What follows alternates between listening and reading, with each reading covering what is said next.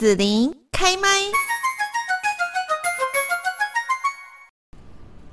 欢迎收听幸福新旅行的单元。那我们今天呢，在节目这边哦，要跟大家来谈谈哦。我不知道你有没有听过说什么叫做未尽事物哦。那么最近呢，子琳教了一群。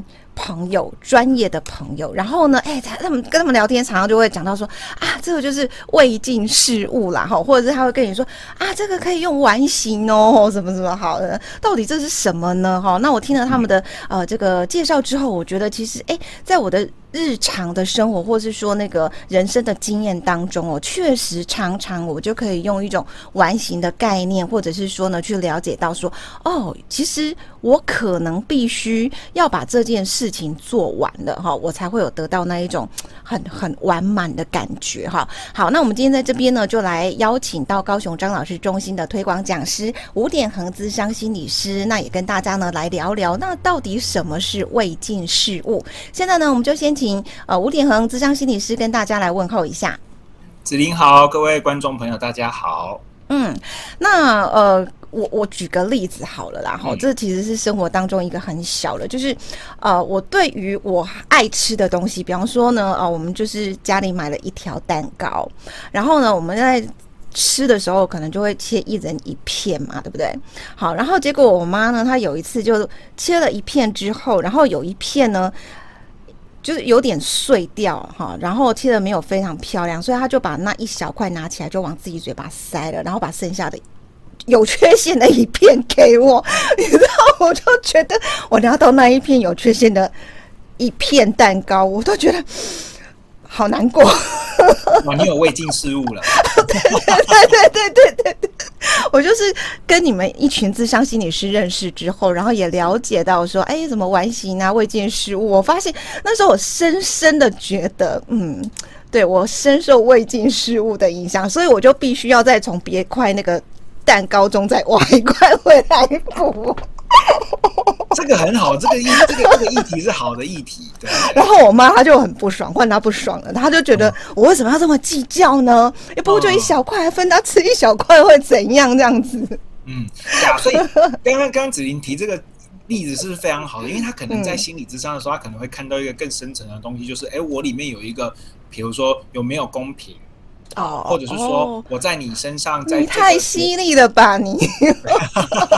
公平，嗯，然后呢？还有这件事情是不是好的？嗯、好，或者是说，哎、嗯欸，我在你我在你心目中的时候，我是不是可以就是、嗯、呃很随便被打发的？好，所以这个未尽事物它看起来是一个表面的事件，可是它藏在更深层后面的可能是一个价值观，或者是某个信念。他可能会因为这件事情而开始形成一种我对于这个世界或对于这个关系认识的价值观。好，所以比如说小朋友在小时候，他可能有一个未尽事物是每次鸡腿都是给哥哥吃。哦，对，哦，对，那这种，嗯，就是重男轻女，或者是这种就是呃关系上面的不公平，可能就会成为一个未尽事务。那未尽事务就会在将来接下来的其他关系或者是其他的生活当中跑出来。就会影响我们。有这么严重吗？就这样子，比方说，呃，一个蛋糕啦，或小时候可能哦，这个呃，人家就说，哎，弟弟你要让给哥哥哈，这样子一一一个那个饮料，或者是说，哎，哥哥你应该要让给弟弟一个玩具，先给他玩，这样子就会影响到以后长大呀。可能没有这么一，可能没有到这么夸张啦，但是就是可能就要看看这件事情对他影响的程度是多少。比如说，这个让之后，可能导致他。到了学校里面，又开始在经验上面不如同学，然后这个东西又影响他的情绪，导致他接下来的生活有很多东西受到影响。那这件事情就会形成一种连锁反应，对他来讲就会是一个很大的未尽事务。可是其实很多时候未尽事务是会被忘掉的，嗯，对。然后我觉得我们在谈未尽事务前呢，我们可以先了解一下，就是未尽事务它是啊、呃、怎么出现的，好，或者说它本身后面的那个概念是什么。其实刚刚子琳也一直提到，就是关于完形心理学这个概念。好，但其实完形心理学跟完形心理治疗又是两个不一样的部分。所以啊，我们今天讲的是属于心理治疗里头的完形心理学，它不是在讲心理学里头的完形。好，这样好像在绕口令。没关系，这个太专业了。好，就是如果 听众朋友是就是在这个地方是有了解的，可能会比较知道我在说什么。反正我现在谈的会比较是属于。心理治疗上面的完形心理学哦，它其实好，等一下，等一下，我们等一下再来谈一下那个那个专业那个部分，先让大家先了解一下，因为光是讲未尽事物，我的问题就是说，那我日常生活每天生活那么多，对不对？我可能有很多的未尽事物啊。嗯、好，那那呃，有些东西你刚刚说它可能会影响我比较多，可是有些可能我就忘掉了哈，它可能也没有那么重要。但呢我怎么知道说？什么样的未尽事物，它可能影响我比较多，或者是说有没有什么样的一种呃简单的举例然后？因为我知道之前你们有给我看很多那个图形，我们不是常网络上都会传很多图形，叫你要分辨什么吗？对不对？对那个那个也也可以算是一种未尽事物吗？呃，好像对，这就是我刚刚要提到的，就是其实完形他在讲我们的那个感觉跟感受的时候，他强调的是一个、哦、就是我们的需求消退的过程。就有点小腿，对，好，我我这样讲可能太抽象，我大概说的，我大概解释一下，就是说，比如说我们现在脑袋就像子林刚刚说的，我想要吃一块蛋糕，嗯，于是我就会开始动员我身上的能量去寻找蛋糕在哪里，哦，然后接下来呢，我就会去找到那个蛋糕，然后把它吃掉，哦，然后吃掉之后呢，我内在这个需求跟我这个渴望就得到满足，那这个需求就消退了，那我们就称为这是一个完形的过程。就是这个东西被完形了，哦、可是我想去找一个蛋糕，但蛋糕缺了一角。对，那这时候这个地方就变成是，哎、哦，我有一个东西放在心心上，我没有办法满足这个需求，或者说我甚至更糟糕，是我根本没有吃到这个蛋糕。对，那这个东西就成为我的需求没有被满足，哦，它就没有消退掉。哦，好，那在这个地方，刚刚子琳提到的那个常常给你看的图形啊，对对对对对，嗯、它其实讲的是叫做形象或背景的概念。嗯，比如说像我们现在在看这个录影，我们在录音，然后我们透过这个那个视讯在做录制。嗯，那其实现在我们在这个荧幕上面看到的，就会有一个我们所所谓的主体。那我跟子琳就会是这个荧幕上的主体。嗯嗯，那后面的那些东西就是背景。嗯，对。那在这样子的情况之下，我的需求出需出现的时候，它就会像我跟子琳现在在这个。荧幕前面一样，我就变成主题浮现出来。嗯哼。那等到呢，我们两个在这个过程当中完成了，哎，完成了。嗯，我们就会消退到后面去，成为背景了。好，所以听在听听众朋友现在在听我们的节目的时候，我们就会是听众朋友此时此刻的主题。对。那等到我们他听完之后呢，我们这主题就应该要消退。我们消退之后，他才有办法去做其他事。嗯嗯，嗯，那未尽事物就是什么意思？未尽事物就是我们两个一直卡在他的脑海里面，没有消退。就是我们的，比方说在做直播，然后一直都不下线这样。对，然后他就一直，比如说他今天在已经在切菜了，然后我、嗯、我跟子琳的脸又一直出现在他的脑海里。他今天去洗澡了，我跟子琳又一直出现在他洗澡的脑海里。啊，那这个时候就是属于一个未尽事物了。好，就是他就没有被消退掉。嗯，好，所以刚刚子琳问说，那我在日常生活当中要怎么觉察这件事？对呀、啊。有一个非常简单的方式，就是你发现它一直让你耿耿于怀，时时刻刻的盘绕在你心头里，那就是未尽事。好，那这种是比较盘绕那么久哦。嗯，会盘绕那么久。比如说你有一些公事，或者是跟朋友有一些争执，嗯，那这些争执它没有解决，它会让我一直耿耿于怀。好，哦，那有的时候会是那种十年以上的事情了，那突然间猛然一天想起。哇，那这个肯定是未经事物了，表示当时的那个东西并没有被我好好的处理起来，它只是暂时的消退在背景里头，它没有被完形。好，所以完形这个词很有意思，它可以作为名词，也可以作为可以当动词。对对对对对。哦啊，那那我我举个例子好了，我们要举一反三，这样才你才可以确认说我是不是真的听懂你在讲的话呢？比方说，你刚刚呃五点恒心理师，你刚刚讲到的哈，比方说，哎，我跟同事有什么样工作上面的这个还还还没过去，对不对？我就常啊，我这几天一直在烦恼这个议题哦，这工作上面的一个困扰这样子哦，那我就急着一定要去解决它。那我可能这几天就呃可能会导致我失眠啊，或怎样，反正我脑袋里呀哈。做任何事情，我可能常常就会分心，就去想到那件要解决很重要工作上的事情。嗯、好，那所以当我如果能够好好的哦，跟相关的人开会或者是讨论哈，然后有一个答案出来，大家有一个依循的标准哦，就是不是标准，就是一个规规范，让大家都认同它的时候，我觉得我就好了。我的心情也没有那么糟了，嗯、然后我睡觉也比较安稳了，这样子，嗯、这这个就是 OK 完形了，这样。对，这个是一个很好的举例，哦、就是我把这件事情完形了，我内心当中想要完成的东西通通消退了，嗯、它不会再卡在我的生活当中了，嗯、那我就完形这件事。那那我再举个例子，比方说我暗恋一个男生哈，然后呢，我我就。呃，尝试跟他接触，对不对？他创造很多相处的机会，然后这个男生对我，哎，好像也释放了某些的这个好意讯息，哈，哎，约他出出去吃饭，他也出去，打电话聊天也聊天，看电影也看电影，然后呢，我就跟他很明确的暗示，还没有到告白，暗示他说，哎，我们是在一起了，哈，这样子，然后呢，他就。好像懂了，然后又不讲，然后呢就一直拖，一直拖，一直。你知道这时候我不知道男生会不会，我们女生就会很急，你就很想，你就告诉我到底是我们有没有在一起嘛？我都已经跟你，对，我虽然没有直接跟你讲讲明说跟你告白说啊我喜欢你，我们在一起当男女朋友好不好？因为女生有时候这样讲就会不好意思嘛，对不对？啊，有一点点退退路啊，对不对？哈，我我觉得你应该很明确接受到我的暗示了，对，然后结果他就。那个男生就一直都保持很暧昧，然后都都不给你答案，这样子，这样会不会很不完形？当然了、啊，这肯定就是一个未尽事物。好，然后就跟你拖个十年这样子。是未尽事物，这未尽事物里面包含几个层面哈。嗯、哦，当然不是全部。第一个是我的情绪，嗯哼哼哼，就是我的情绪没有表达干净。我明明很生气，或明明很难过，哦、我明明很爱你，但是那时候没有讲清楚。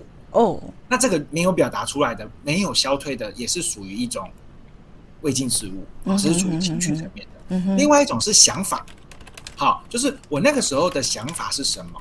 我那个时候对于这件事情的认知，你明明爱我啊，你怎么会没有爱我呢？嗯哼。我对于这件事情感到非常的困惑。好，这种属于想法类型的，也会是一种未尽事物。还有一种是行为，外显行为。我当时应该这么做。哦，对，我当时怎么会没有做这件事呢？我如果做了以后，会不会有什么不一样？好，你看这些都会是促使你卡住在你的心中，就是说，哎呀，对啊，这个东西当时就是这些思考、情绪、行为没有做出来，以至于他现在卡了一个东西在我心上。好，所以像刚刚子玲提那个，就是哇，非常非常标准哈，这里面一定各种都有，情绪也有，对不对？一定也会想说，嗯，怎么可以这样对我？我都已经这么明显了，女生这么矜持，都已经做到这件事了。然后我我约你，或是你也会约我，但是你又不讲，我们到底是不是男女朋友？对，就是这就是思考的，就是所以所以到底是是什么意思？男生是这样想的吗？关系的确认这样就算确认吗？还是说其实这样子对他来说就已经是了？那答案是什么？好，这种就是思考的。那行为的话，行为的未经事物就是说，我当时应该要跟直接跟他讲清楚，他怎么不跟我告白，或者说我当时就应该直接告白，把这件事情说开来。哦，哦，所以这个东西都会成为一个我当时怎么没有这么做，或者是如果我这么做会怎么样的一个未尽事物，在我的心中。嗯嗯嗯，是啊，所以说未尽事物它可能包括情绪、想法啊、行为啊，哈，这一些可能都是哦。那我们要去觉察它吗？就是到底这个未尽事物对我来讲重要还是不重要？要要去觉察它，并且好好的处理它嘛？嗯，这个真的是一个超级好的问题哦。Oh. 以前我们在看那个，就是我们在受训的时候啊，我们就会接受那个、oh. 我们说变态心理学的治啊的训练这样子。Oh. 然后变态心理学很有意思，它就会有一个状况，它就会它就会写出很多的诊断的标准。然后那诊断标准就会说，哎呀，比如说忧郁症，他就说，哎呀。忧郁症的话是下面九条，你符合五条，那你就是忧郁症。好，第一条是你可能有失眠或嗜睡的问题。有。第二个事情，对，第二个事情是你可能会体重上升或下降。有。有，对不对？啊，第三个是你可能有的时候会丧失兴趣。哪个兴趣？啊，对，都是啊，有有，好可爱，对对，突然间害羞了一下。第四个是你可能突然间有的时候会无精打采，嗯，会呀会呀，嗯。第五个是有的时候啊，我可能会觉得，嗯，没有活在这个世界上面就算了，就是就是好像也不会怎么样，好。也是啊，对不对？也是啊。你看我九个还没有讲完，已经符合五个了。啊，对，这个时候就会说啊，那你有忧郁症。哦，所以你看这个诊断守则，在看的时候就会发现一件事情，就是说、嗯嗯、啊，我们好像不能用这样子的方式去判断这件事。对对，好、哦，所以后来我们在做那个精精神疾病诊断守则的那个就是调整的时候，又又提到，就是说我们可能就会让那个、嗯、叫什么，就是。光谱式的一个诊断方式，嗯，好，就是说我可能不会用这么极端的，就是说你就是有或是没有，因为它就是二分嘛，有没有有没有，那可是我就算偶尔，你就说偶尔，对啊，偶尔有啊，对不对？对对对对对，就所以我们不能用这么极端的方式，所以很多的疾病诊断守则，它后面又会再加上一条，就是说这些事情啊有没有干扰你的生活。或者说这些事情啊，严重的影响了你的生活。那这个时候呢，它就会变成了是变态心理学里面说的身心的疾患。哦哦哦，好，所以我们我们有这样子的一个概念的时候，我们再回来跟子琳谈谈刚刚那个问题，就是那这个未经书我到底要不要去处理？对，好，那一个很大的标准就是它有没有影响我的生活？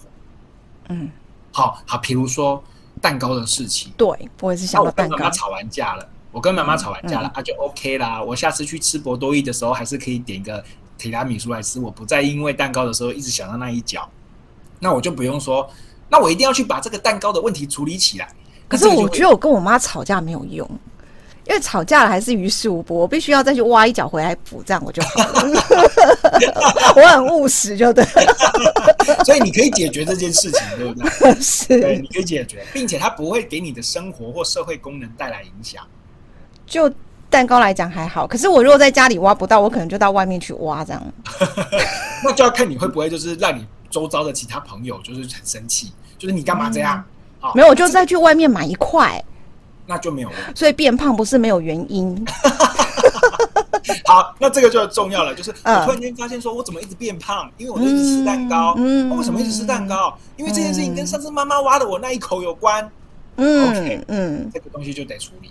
哦，是、哦、是，对，所以整个未经事物到底要不要处理这件事情，我们会有一个判断标准，就是它有没有影响到我的生活啊，影响到我的社会功能啊，嗯、影响到我的人际关系啊。好，如果有，哇，那肯定要处理了。好，不管是透过之前刚刚子琳提到，就是过去的心理师提到的觉察也好，或者是走进心理咨商室跟心理师谈谈你的这个议题，我觉得都是很重要的。这个跟心理师谈会有用？就是会有帮助，是不是？是是是，就是因为心理师在这个过程当中，第一个是就像刚刚跟子琳谈的，就是未尽事物有的时候会是一个表面上的事件，哦，可是事件的背后，它其实藏着是很多它的价值观跟信念的形成的过程。那这个部分的话，当然不是说靠自己得不到，但是心理师可能会在这个过程当中协助你跟辅助你去形成那个信念跟你的那个价值观的来源。好啊，那这个那个辅助的过程跟探讨的过程，就像照镜子一样，会越来越清晰。哦，那那我在这边最后就请五点恒心理师也示范一下，比方说还是那个蛋糕好了，然后你看到说，哎，其实我背后就是因为那个不公平，因为我我可能就是为了要求公平嘛，好，要不然的话我就会未尽事物就卡在那里，这样我没有完形。好，那那那我来找你了，然后呢？嗯嗯，好，公平这样。比如说，我们现在已经走到看见公平，哎，对对对对，啊，那我可能就会在问说，哎，在公除了蛋糕这件事情之上，你在跟妈妈的过往当中，还有哪些事情会让你感受到像这样子公平相关的事件？哦，好好，然后我就举了一些回想啦，或等等的讲给你听了之后，这样是。好，所以可能你在就是你在跟我描述的这些公平的故事的过程当中，嗯、你会发现呢，你会有很多很多的未尽事宜开始跑出来。嗯，那些未尽事宜就包含了刚刚讲的情绪、嗯、行为或者是思考这一些方面。哦哦，好，那在心理咨商里面呢，会有几个几个可能性。嘿，一个可能性是我们在咨商室里面以一种假想的方式。嗯，现在听起来会有点怪啦，哈，但是我这样做一个描述，假想的方式的意思就是，我让你去回到当时的那个传，你没有办法完成的那个过程当中，我去把这些东西给走完，哦，完成了，好，把它走完。比如说我刚刚说的情绪，你该骂你得骂出来，你该重新整理你自己的状态，你得整理出来，是，对。然后接下来呢，要做的事情就是，我们在我们的生活当中要去落实。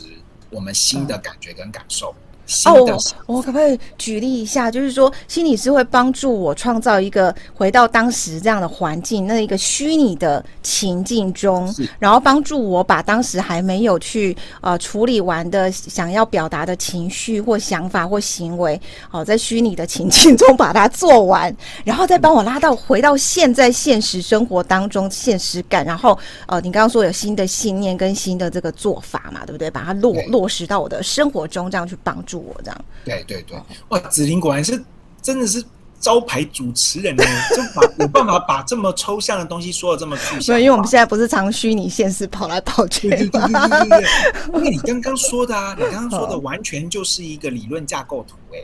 哦，非常厉害！我们在画那个理论架构图的时候，会有一个穿梭的过程。哦，就是我们虽然在谈此时此刻的事件，可是我们会穿梭到我们的过去去处理过去的这些事。我们在过去这些事情之后，有了一个新的礼物跟体现的时候，我们又会再穿回到现在来，甚至是未来。好，就是带着你的新领悟跟新体悟到你的未来去做落实。好，所以子宁刚刚说的好棒哦，完完全全就是这个过程。好，所以心理治疗 就会在那个过程当中带你去处理那个没有被完成的情绪、没有被完成的想法、没有做完的行为。好，所以这个部分就很重要。所以常常会说啊，心理咨商就是去聊天而已，没有。好，其实心理咨商会给你功课，会给你工作，会让你在回到生活的时候去落实这些你在咨商室里头觉察的事情。好，那最后这边呢，就是要请五点可能心理师也跟大家来提供一下。如果说我们发现生活当中啊，有一些这个呃未尽事务啦，哈，它深深的困扰着我的生活，或者有一些啊、这个烦恼啦，哈，或者是说情绪感受等等，觉得很不舒服，需要处理的话，哈，有没有一些资源管道啊，哈，可以来帮助我们呢？是啊，这个当然是就是。那个叫内举不避险的嘛，哈，我们自己张老师基金会一九八零的专线就可以，就是呃拨打电话来的时候，也许就可以跟里面的一张去做这样子一个讨论，或者是寻求专业的心理咨商师。然后最近政府不是也有推了一个，就是年轻朋友十五岁到三十岁的一个补助方案嘛，就是呃各县市的话，好像都可以上网去查。好，就是好像一年有三次吧。如果你的年纪刚好是在十五呃十八十五到三十岁的样子，好，你就可以去申请这样子的一个补助。那呃，跟心理师去讨论你的议题。哦，那虽然它只有三次而已，但是这三次可能也可以给你带来一些不一样的体体验跟感受。好，那呃，当然另外一种就会是属于就是自费的心理咨商。好，自费心理咨商就是，哎，我发现了有这个东西困扰着我，那我就会走进心理咨商室里头来去做心理咨商。嗯，好的。那我们今天在这边呢，幸福新旅行的单元，那么来邀请到的就是吴典恒，智商心理师，也是高雄张老师中心的推广讲师哦，跟大家来谈到什么是未尽事务。那我们今天就要谢谢吴典恒，智商心理师了，谢谢，谢谢，好，拜拜，拜拜。